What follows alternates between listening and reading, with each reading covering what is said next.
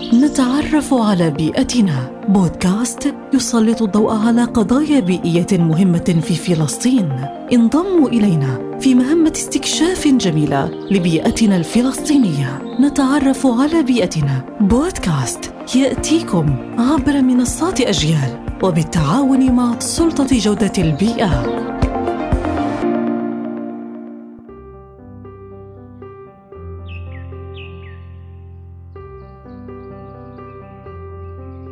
المحميات الطبيعية.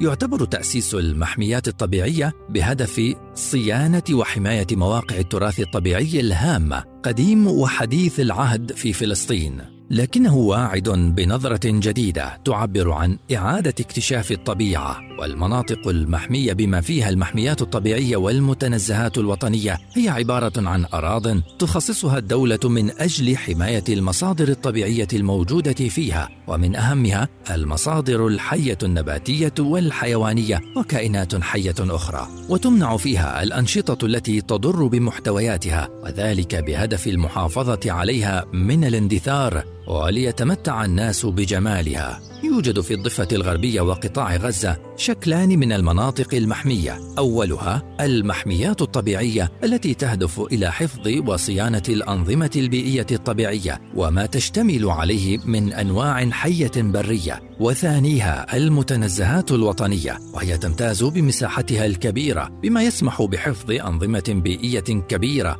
وما تشتمل عليه من أنواع، وتكون هذه المتنزهات مفتوحة للجمهور مع مراعاة أن يتم توعيته بأهمية المحافظة على التنوع الحيوي وبشكل خاص الأنواع النادرة أو المهددة بالانقراض.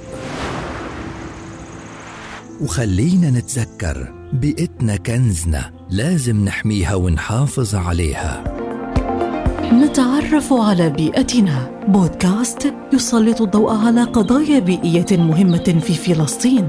انضموا إلينا في مهمة استكشاف جميلة لبيئتنا الفلسطينية. نتعرف على بيئتنا. بودكاست يأتيكم عبر منصات أجيال وبالتعاون مع سلطة جودة البيئة.